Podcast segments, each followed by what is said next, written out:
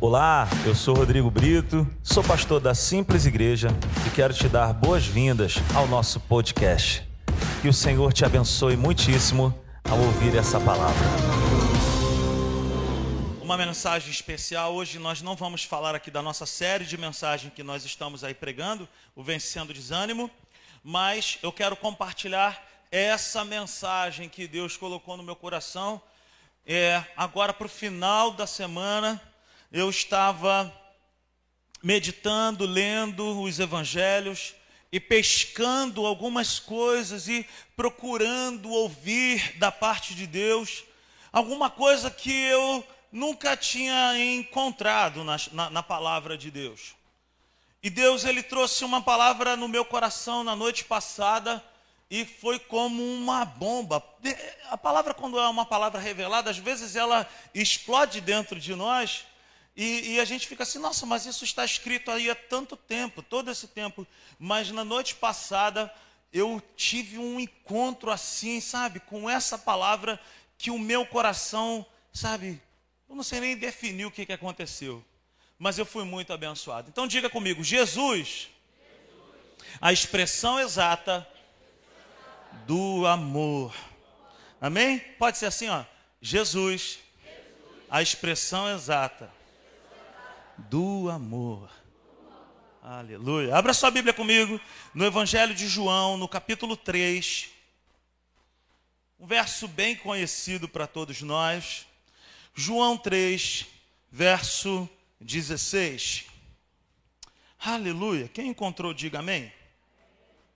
Está escrito assim na versão da NVI: Porque Deus tanto amou o mundo que deu o seu Filho unigênito, para que todo o que nele crer não pereça, mas tenha a vida eterna. Podemos ler juntos? Porque Deus tanto amou o mundo que deu o seu Filho unigênito, para que todo o que nele crer não pereça, mas tenha a vida eterna. Glória a Deus! Aleluia. Então o tema da nossa mensagem é esse que está na tela: Jesus, a expressão exata do amor. Aleluia. Qual que é, queridos? Qual que é para você a definição mais eficaz ou assertiva da palavra amor? Eu sei que se nós dessemos aqui a oportunidade de cada um aqui falar o que que pensa a respeito da palavra amor, nós não sairíamos daqui hoje. Nós ficaríamos aqui por horas falando vários adjetivos, várias coisas que tem no amor. A gente vai ver em Gálatas o apóstolo Paulo falando do fruto do Espírito, que é o amor. E uma vez eu preguei uma série aqui e eu me lembro perfeitamente que a tela da, da, da arte que o Assis fez era uma tangerina, que é o fruto. Mas a tangerina é a fruta mais perfeita para nos ensinar a respeito do fruto do amor, porque ela é o fruto, mas ela tem vários gomos. E o amor tem várias características, mas eu não quero falar disso. Eu quero falar e quero te perguntar o que é, qual é a definição mais eficaz e assertiva de amor. Quando falamos sobre amor, nós podemos pensar em muitas coisas. Por exemplo, o amor que eu tenho por você, Natália. O amor que você tem pela sua esposa. O amor, quem é casado aqui, faz o sinal com as mãos aí. Está do lado da esposa? Olha para ela Olha para ela aí nessa noite e fala assim: Eu te amo. Mas faz voz de George Clooney. Faz: Eu te amo. Eu te amo. Então eu quero falar que nós podemos dizer esse tipo de coisa. Ah, é o amor, é o que eu sinto pela minha esposa. É o que eu sinto pelos meus filhos. É o que eu sinto. Quem está namorando aí, faz o sinal com as mãos. Aí. Quem está namorando, faz o sinal com as mãos. Levantou a mão tímida assim, Júlia. Faz assim, não faz assim, faz bonito. Quem está namorando isso aí? O Caio está namorando, eterno namorado. Boa, Caio. Isso aí. Queridos, nós podemos falar, é o amor é o que eu sinto pela minha namorada. Quando a gente está no telefone, a gente fica falando um para o outro. Desliga você. Não, desliga você. Desliga. Aí faz aquele silêncio. Carlos e Rayane estão nessa fase. Aí faz aquele silêncio. Aí faz assim, ó. Tá aí ainda, amor? eu estou aqui ainda. Era só para saber se tu me ama ou não me ama. Então a gente pode falar de amor pensando numa esposa, num filho, no irmão. Cadê meus irmãos? Os meus irmãos estão aqui? Minha irmã está lá em cima. Cadê meu irmão Rafael? Ele está aqui? Ah, ele fugiu. Mas o amor de irmão, um amor que você pode ter por um time de futebol, gente.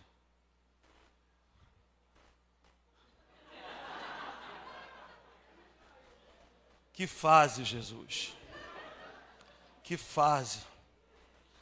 Meu Deus, ontem tomamos um sufoco do CRB, que pai do céu, gente. Eu não sei se eu aguento não, cara. Complicado. Mas qual que é, queridos, a definição bíblica de amor? Quero te mostrar algo bacana.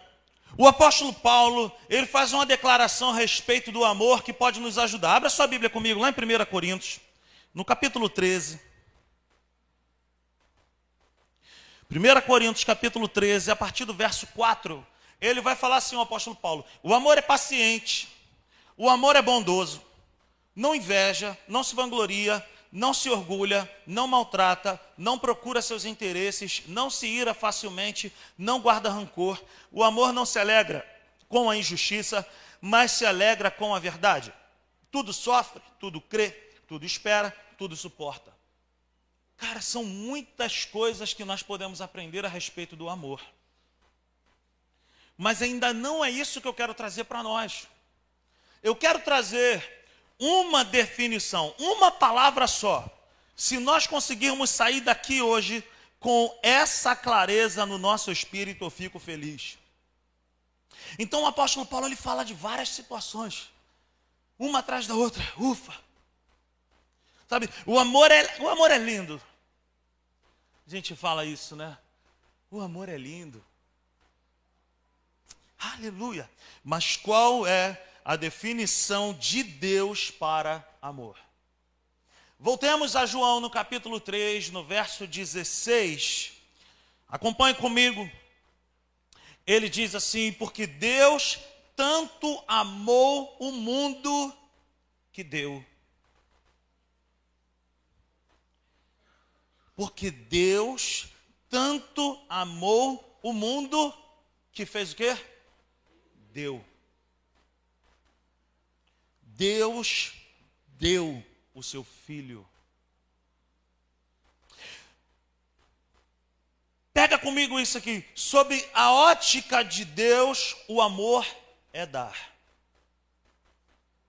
Sobre a ótica de Deus, o amor é doação. Quando amamos alguém, nós fazemos, sabe, atos de doações. Um amor de um homem com uma mulher, por exemplo. Em muitas ocasiões você vai fazer muitas coisas que você às vezes nem quer fazer, mas porque você ama, você faz. Você doa, você se entrega, você se dá. Deus diz na Sua palavra que quando Ele nos amou, Ele não arrendou o seu filho, Ele não emprestou o seu filho, Ele não alugou o seu filho, Ele não emprestou por um tempo, depois tomou de volta. Não. Quando a Bíblia diz que Deus amou o mundo, Ele não amou poucas pessoas, Ele amou o mundo. Quando a Bíblia diz que Ele amou o mundo, Ele deu. O que, que Ele deu, gente? O que, que ele deu? Queridos, cá para nós. Quantos aqui seriam capazes de dar um filho por alguém? Então, quando Deus diz a respeito de amor, Ele está falando o seguinte: ó, quando eu amo, eu entrego, eu dou. Deus deu o seu melhor pela humanidade. Então, a maior expressão de amor que a humanidade pode receber é a revelação da obra de Jesus na cruz. Meu irmão, eu amo a Natália, a Natália me ama, eu amo meus filhos, eles são amados, eles me amam, mas deixa eu te falar uma coisa: nenhum amor pode se comparar com essa profundidade que foi o amor de Deus por mim e por você.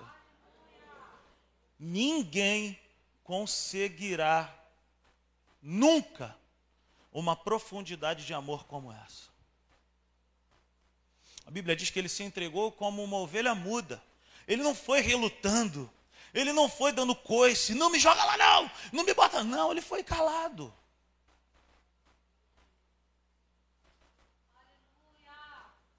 Jesus é a resposta para a pergunta: o que, que é amor? Talvez você já foi muito decepcionado, talvez você esteja muito decepcionado ou decepcionada em relação a um amor de alguém. Talvez você se pergunte assim: oh, eu não sei o que é amor, porque um dia me falaram que me amaram, mas me traíram. Talvez você esteja perguntando para você mesmo hoje assim: o que é amor? E hoje eu quero dizer para mim e para você: a resposta para essa pergunta é: Jesus me amou quando ele se entregou por mim. Quem está dormindo, diga amém. Viu?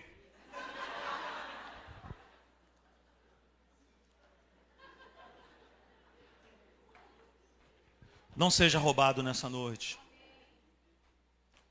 Fica ligado. Dê um cutucão quem está do teu lado aí e fala assim: não dorme. Fica esperto. Tem alguém querendo te roubar nessa noite. A mensagem que a Páscoa nos traz é que o Senhor Todo-Poderoso decidiu me amar e te amar, não de boca. Não foi de boca. Quantas pessoas já falaram para você, eu te amo, e hoje não ama mais? Para quantas pessoas você já disse, eu te amo, e hoje você. Queridos, a maior expressão de amor que o homem pode experimentar é o Rei da Glória, abrindo mão de tudo que ele tinha na eternidade e preferindo pisar nessa terra aqui e andar com pessoas como eu e você. Isso é amor. Abrir mão. Abriu mão da sua glória e semelhante a um homem se esvaziou e servo tornou. Nós cantamos isso aqui na igreja. Ele abriu mão de toda a sua glória porque ele preferiu habitar comigo e contigo. Que nível de amor é esse?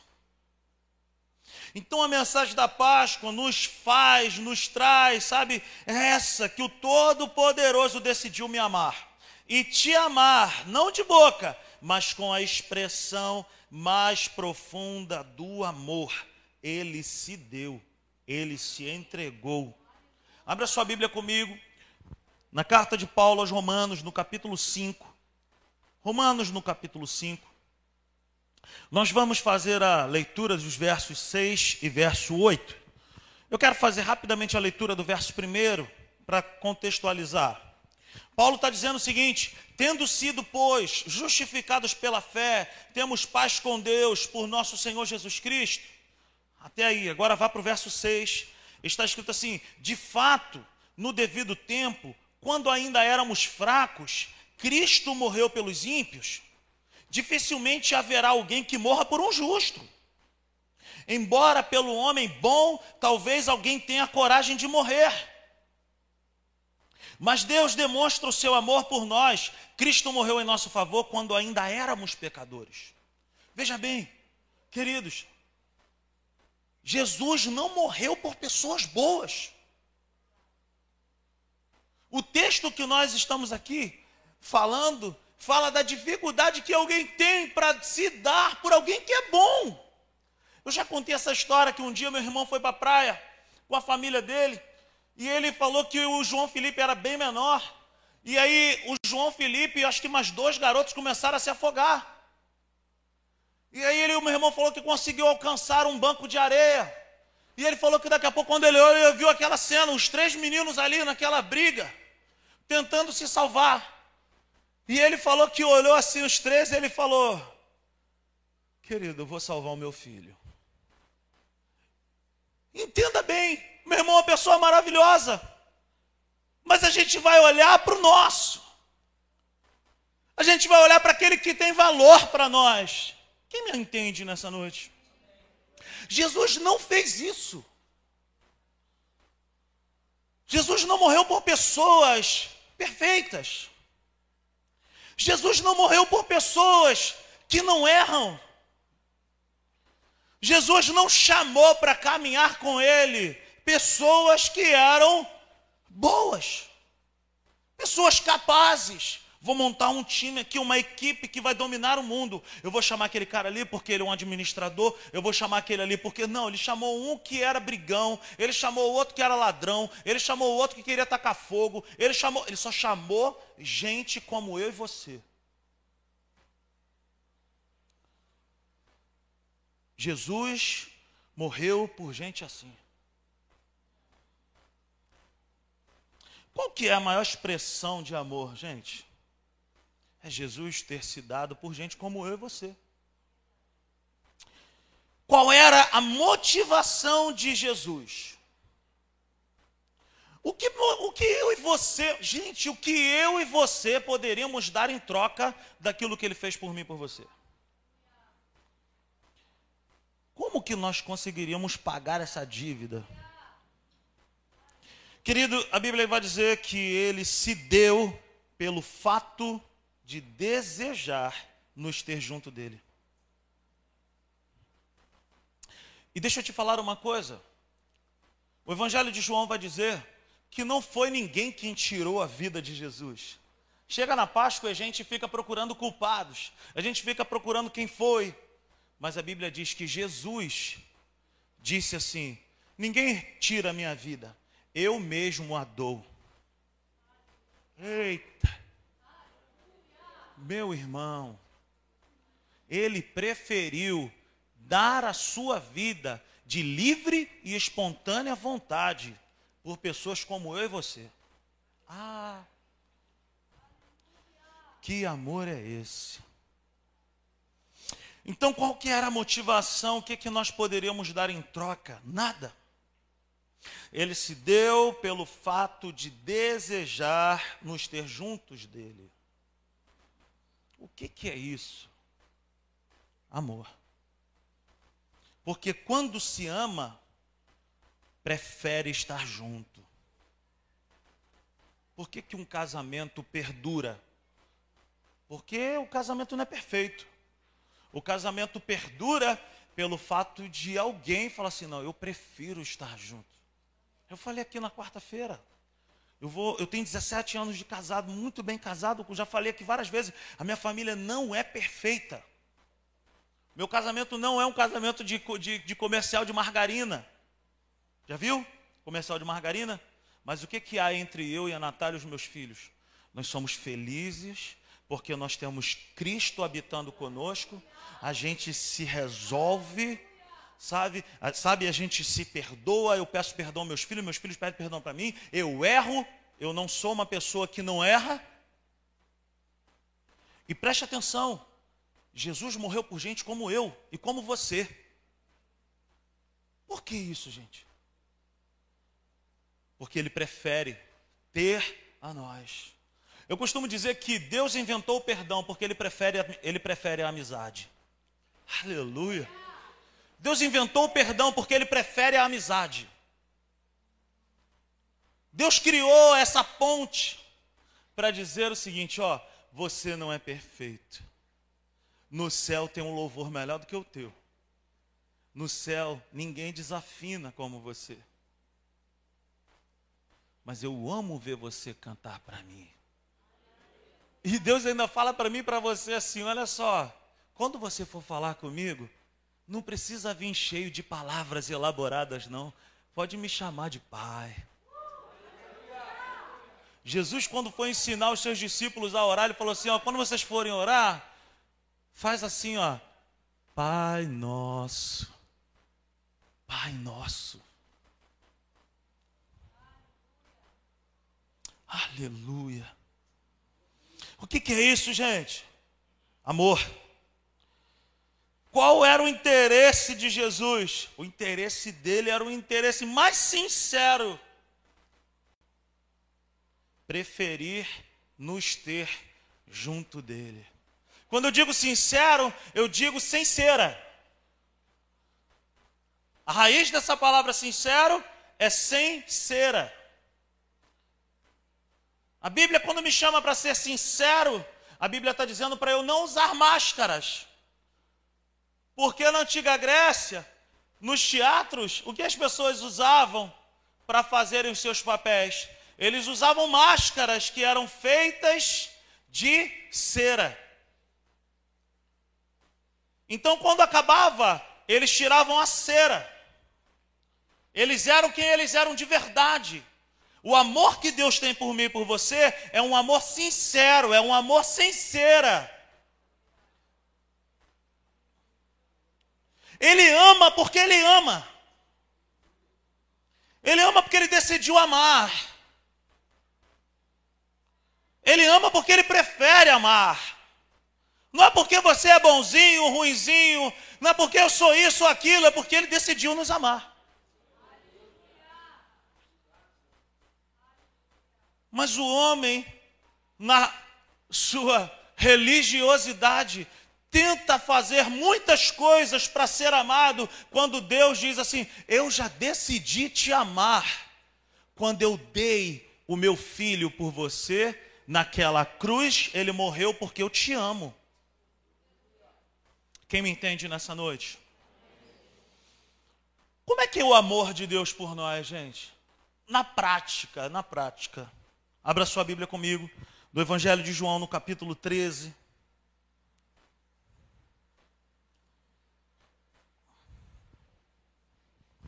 Aleluia. João, no capítulo 13, o verso primeiro, nós vamos fazer, fazer a leitura.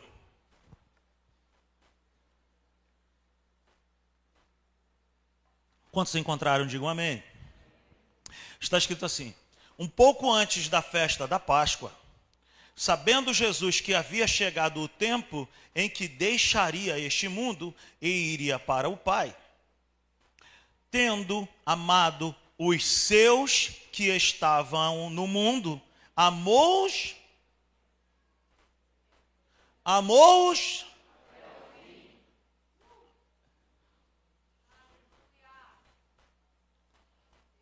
Isso é amor.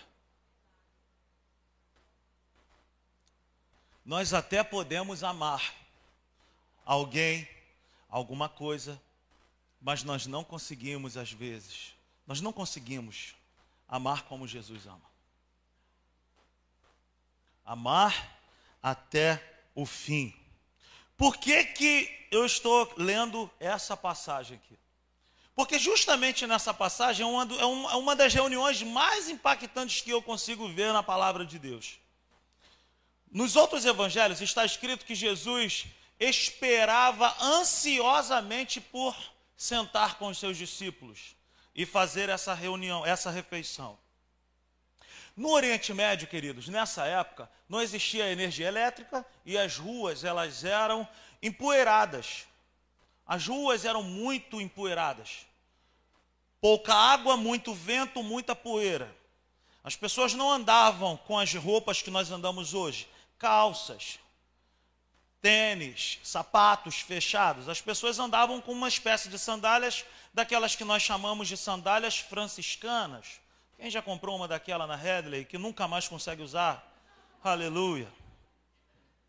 Então as pessoas andavam com aquelas sandálias. Era comum chegar num lugar para jantar, para fazer uma refeição, era comum que na casa que se abrisse a porta, já existia um funcionário, um empregado, alguém responsável por lavar os pés dos convidados. Então veja bem, todo mundo chegou, todo mundo se assentou, devia estar todo mundo olhando para a cara do outro, dizendo: o pé está sujo, hein? Quem é que vai lavar o pé? Porque era comum. Era comum as pessoas chegarem e, e ter já alguém para lavar os pés. Mas essa função era alguém da plebe. Essa função era de alguém, sabe? Um empregado mesmo que fazia essa missão. Gente, imagina que tipo de pé devia ser? Pé sujo, de terra. Os discípulos deviam estar olhando um para a cara do outro dizendo assim: ninguém vai lavar o pé de ninguém, não. Como é que é? Não tem um funcionário. Porque para sentar na mesa tinha que lavar o pé. Então Jesus, ele decide fazer, dar o exemplo na prática do que, que é amar. O amor, sob a ótica de Jesus, é abrir mão da reputação. O amor sobre a ótica de Cristo é abrir mão da reputação. Veja bem, meus irmãos, o Rei da Glória abre mão da sua glória para se tornar como eu e você, para lavar os nossos pés. Ou seja, a missão que era de um empregado, aquele que é o Senhor dos senhores decidiu fazer.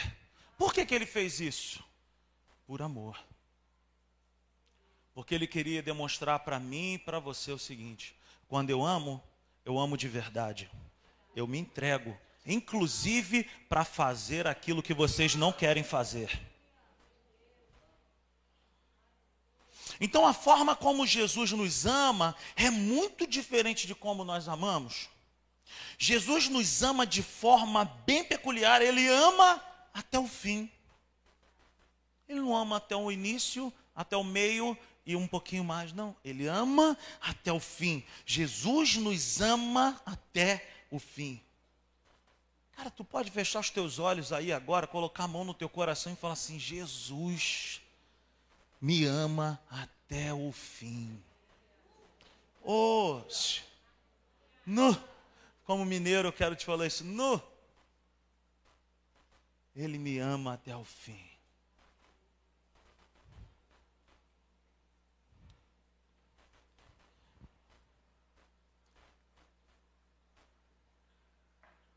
Aleluia.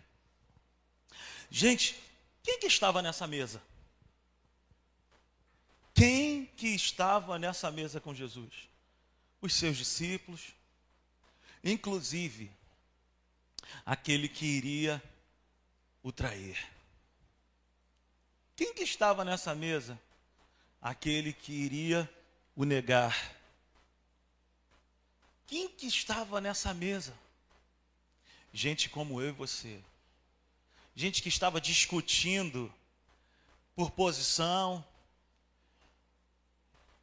gente que iria trair Jesus por 30 moedas, gente sem valor, traidores, brigões, gente que não podia dar nada em troca, estava sentado naquela mesa. E foi por esse tipo de gente que ele amou até o fim. Até Judas foi amado até o fim. Aleluia. Oh, que amor é esse? Que tipo de amor é esse? Esse amor aqui, o amor até o fim, é um amor que me ama e que te ama, não é com base nos meus resultados e não é com base nos teus resultados, mas é baseado naquilo que ele decidiu fazer. Ele decidiu me amar. Querido, deixa eu te falar uma coisa. Se eu e você dermos frutos, se eu e você dermos resultados, ele nos ama. Mas quando eu erro, quando eu falho, Ele continua me amando. Mas isso que eu estou falando não é uma apologia para que eu e você vivamos de maneira irresponsável. Pelo contrário. Quando essa palavra entra no meu interior, quando eu entendo isso, eu passo a viver uma vida com Cristo com muito mais intensidade. O seu amor é até o fim, independente dos resultados. Ele amou a Judas, inclusive até os pés dele foi lavado. Jesus nos ama sem esperar por resultados. Dar resultados é viver uma vida religiosa tentando agradar a Deus. Eu oro muito, eu leio muito. Deixa eu te falar uma coisa. Nós precisamos orar muito, nós precisamos ler muito, nós precisamos buscar muito. Não é para ser mais amado por Deus. Porque amado por Deus nós já somos. Nós precisamos orar muito, adorar muito, ler muito, porque eu quero amar mais a Deus, eu quero ter mais revelação de Deus. Eu não consigo fazer nada para comprar o amor de Deus. Eu não consigo fazer nada que Deus pare tudo e fale assim: Nossa, o que, que é isso, cara? Mas esse bichinho aí é brabo na oração. Meu irmão, não adianta fazer voz de trovão, não adianta fazer oração. Deus, quando olha para mim, quando olha para você, Ele já diz para mim todos os dias: eu te amo, porque eu decidi te amar. Ah, meu irmão. E nessa noite passada, Deus colocou essa palavra no meu espírito. E foi uma bomba dentro de mim. Eu estava orando, eu falei assim: eu preciso de uma revelação. Porque eu quero falar com a igreja algo. E aí me veio isso, essa frase. Olha, eu amo, não é esperando resultados. Eu amo porque eu decidi amar. Ah, meu irmão, isso faz toda a diferença. Porque a partir de agora, eu até vou procurar frutificar, mas não é para ser mais amado. Eu já sou amado, e porque eu sou amado, eu vou frutificar. Aleluia! Ele simplesmente nos ama. Ele simplesmente decidiu nos amar. Não é a minha performance, não são os meus resultados que comovem o coração de Deus para que Ele me ame. Ele já me amou. Desde eu, antes de eu nascer, Ele já me amou. Antes de eu ser gerado no ventre da minha mãe, Ele já me amava. Ele já te amava. Aleluia. Como que Jesus nos amou até o fim? Cara, Jesus já sabia o que estava por vir, mas ele decidiu continuar a nos amar. Como que Jesus me ama até o fim? Ele coloca a reputação dele de rei dos reis dos lados, de lado e decide me amar e te amar até o fim e viver com gente como eu e você. Como que Jesus me amou até o fim? Ele me amou dando exemplo, servindo a pessoas e decidindo morrer na cruz. Como o Igor bem disse aqui no momento do louvor, aquele que era inocente decidiu morrer pelos culpados. A Páscoa nos traz a mensagem que o verdadeiro amor desceu. O verdadeiro amor desceu à terra para viver a nossa vida, para morrer a nossa morte, para que nós possamos viver a vida dele. Eu vou repetir isso. A Páscoa nos traz essa mensagem: que o verdadeiro amor desceu à terra para viver a minha vida e a tua vida, para morrer a nossa morte, mas para nos dar a sua vida. Aleluia. Que troca, que substituição é essa, gente? A morte de Jesus trouxe para mim e para você acesso ao Pai.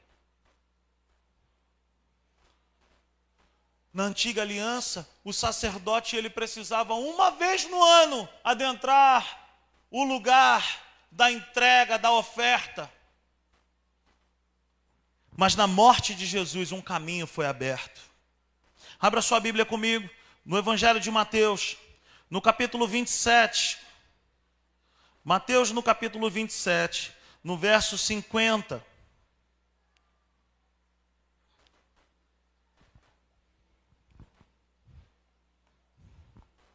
Preste atenção nisso. Depois de ter bradado novamente em alta voz, Jesus entregou o seu espírito. Verso 51. Naquele momento, o véu do santuário rasgou-se em duas partes. Foi de onde para onde que ele se rasgou, gente? Foi de onde para onde que ele se rasgou? De alto a baixo. Queridos, quando Deus decidiu me amar e te amar, não é o homem fazendo um movimento de baixo para cima, mas é Deus fazendo um movimento de cima para baixo. A religião faz com que o homem faça força para tentar ter contato e acesso a Deus. A graça de Deus faz com que o véu do templo seja rasgado de cima abaixo. Não foi de baixo para cima, foi de cima para baixo. Por quê? Jesus está dizendo para mim e para você: eu amo vocês. E a minha morte é para isso, para que vocês tenham acesso ao Pai. Se era restrito, agora é irrestrito. O véu rasgou do alto para baixo. Então a religião é um homem fazendo força para ter acesso a Deus. O amor verdadeiro é Deus enviando o seu filho dizendo: do céu para baixo, eu abro o caminho para aqueles que eu amo. Aleluia. Aleluia. Continue aí em Mateus 27, versos 52 e verso 53, diz assim: Naquele momento o véu do santuário rasgou-se em duas partes, de alto a baixo, a terra tremeu a, e as rochas se partiram, os sepulcros se abriram e os corpos de muitos santos que tinham morrido foram ressuscitados, e saindo dos sepulcros, depois da ressurreição de Jesus, entraram na cidade santa e apareceram a muitos. Meu irmão, que loucura isso aqui. Para para pensar nisso. A morte de Jesus trouxe vida aos mortos. E é exatamente isso que ele continua fazendo até os dias de hoje. A Páscoa não é um tempo de choro. A, te, a Páscoa é, uma, é um tempo de celebração, de dizer assim: se lá atrás, na morte dele, quando ele morre, os mortos ressuscitaram, um dia eu tive um encontro genuíno com esse Jesus e ele me resgatou, ele me ressuscitou, e é isso que ele pode fazer aqui hoje também. De repente você entrou aqui por essas portas só para ver as crianças, mas era Deus já marcando um encontro contigo. Talvez você tenta, tenta, tenta e não consegue permanecer na presença de Deus. Porque você tenta na força do teu braço, na força da religião. Eu tenho que fazer, eu tenho que fazer. O dia que eu e você entendermos isso, que você não tem que ter essa religião dentro de você gritando, eu tenho que fazer, eu tenho que fazer. Eu preciso entender, já foi feito.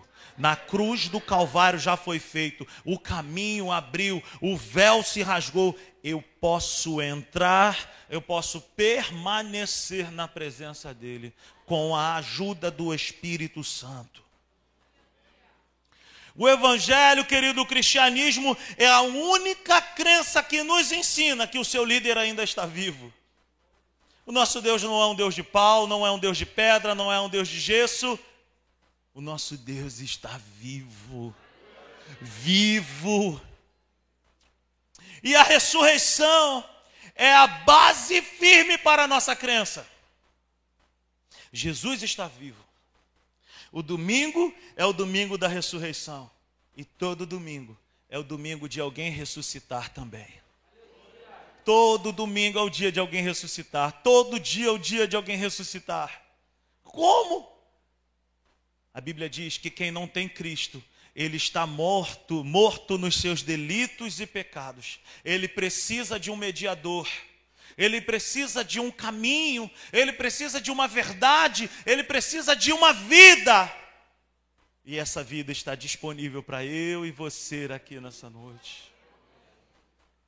Aleluia. A Páscoa, ela é composta de fases. A morte, a espera, com certeza de que algo vai acontecer. Diga comigo, a morte. A espera com certeza. E a celebração da ressurreição.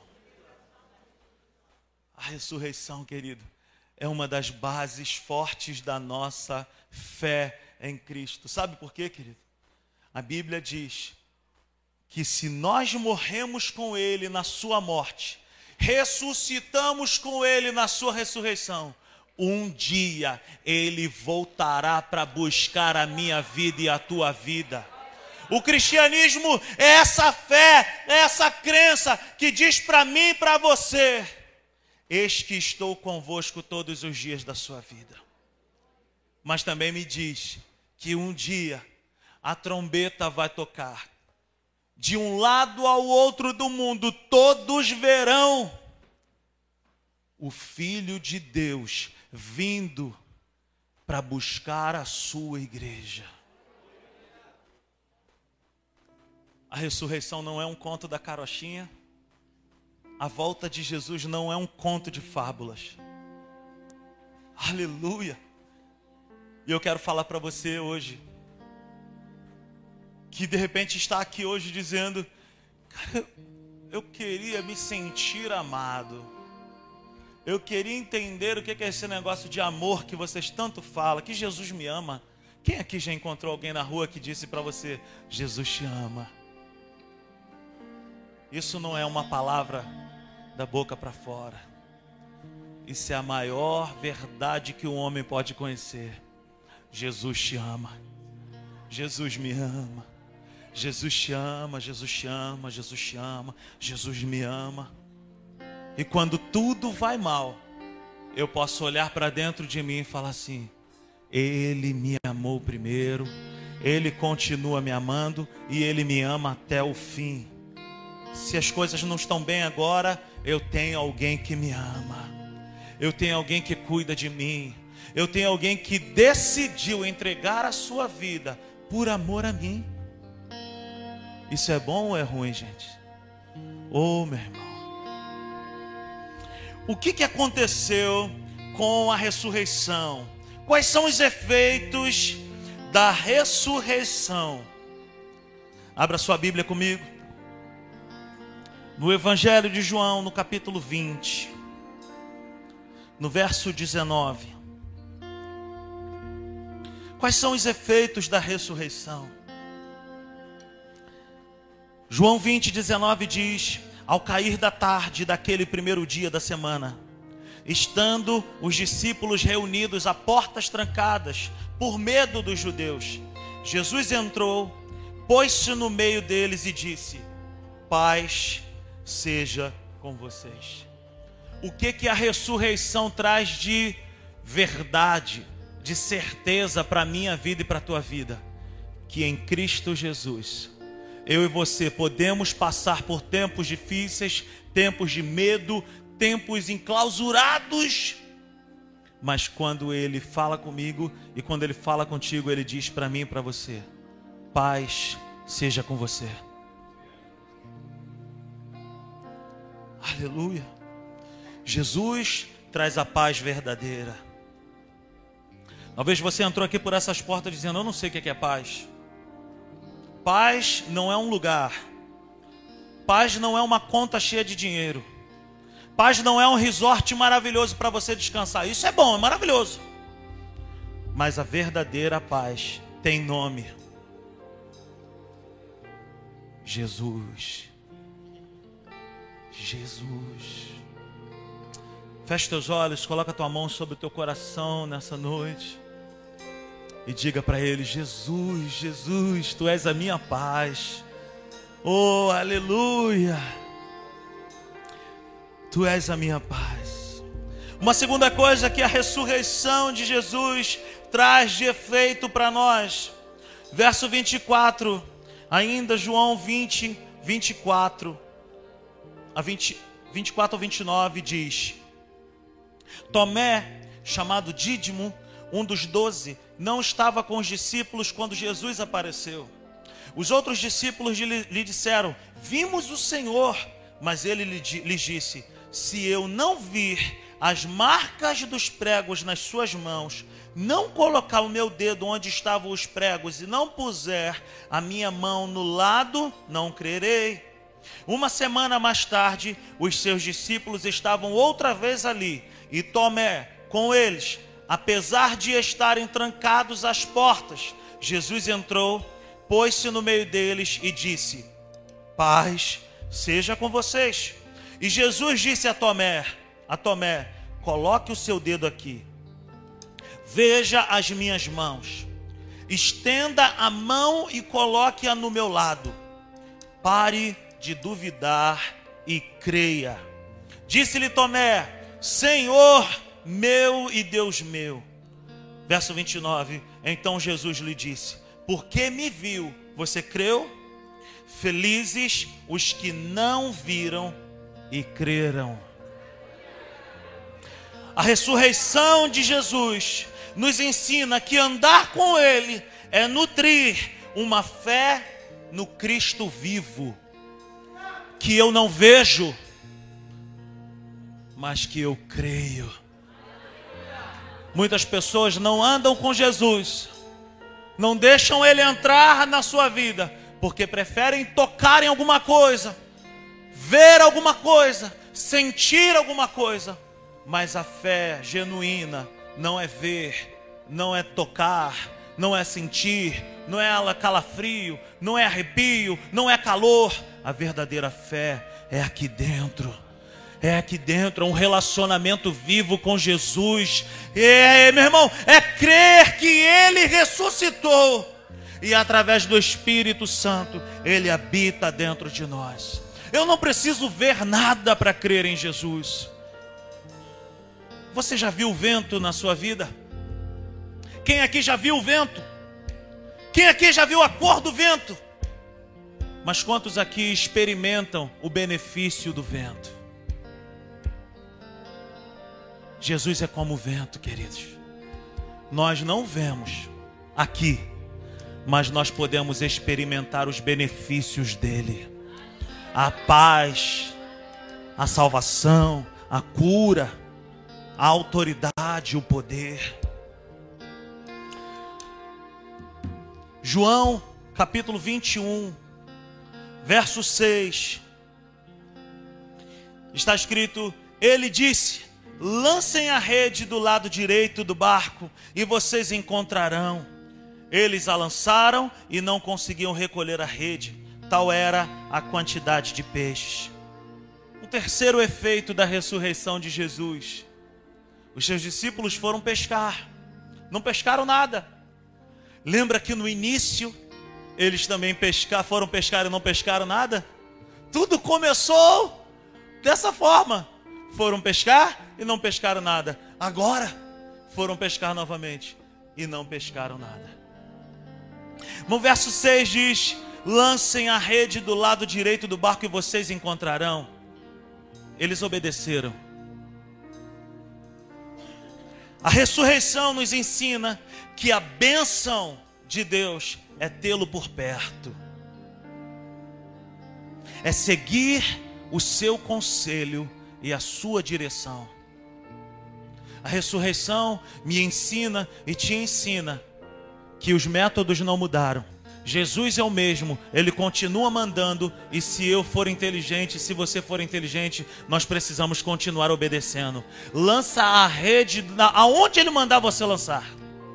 Faça aquilo que ele mandar você fazer. Decida hoje colocar a sua vontade de lado. Decida hoje colocar o que você acha de lado e abrace hoje a direção de Deus para sua